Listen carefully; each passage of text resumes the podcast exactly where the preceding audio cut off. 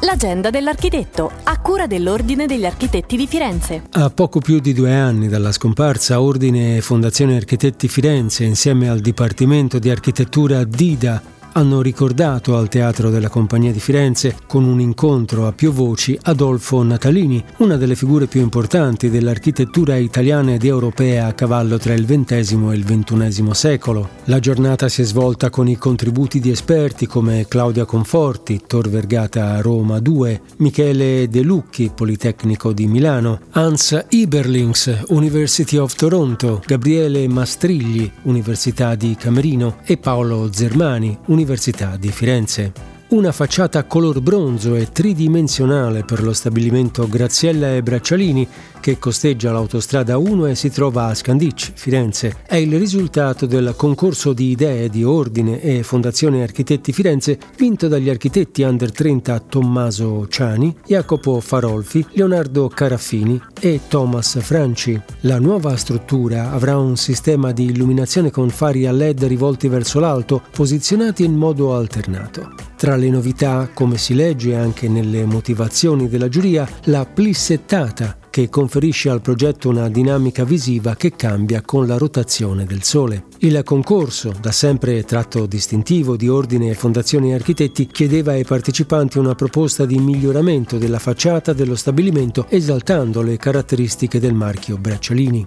Per restare sempre aggiornati sulle iniziative e sugli eventi in programma è possibile consultare il sito www.architettifirenze.it, seguire la pagina Facebook Ordine degli Architetti di Firenze o il profilo Instagram Instagram chiocciola Architetti Firenze.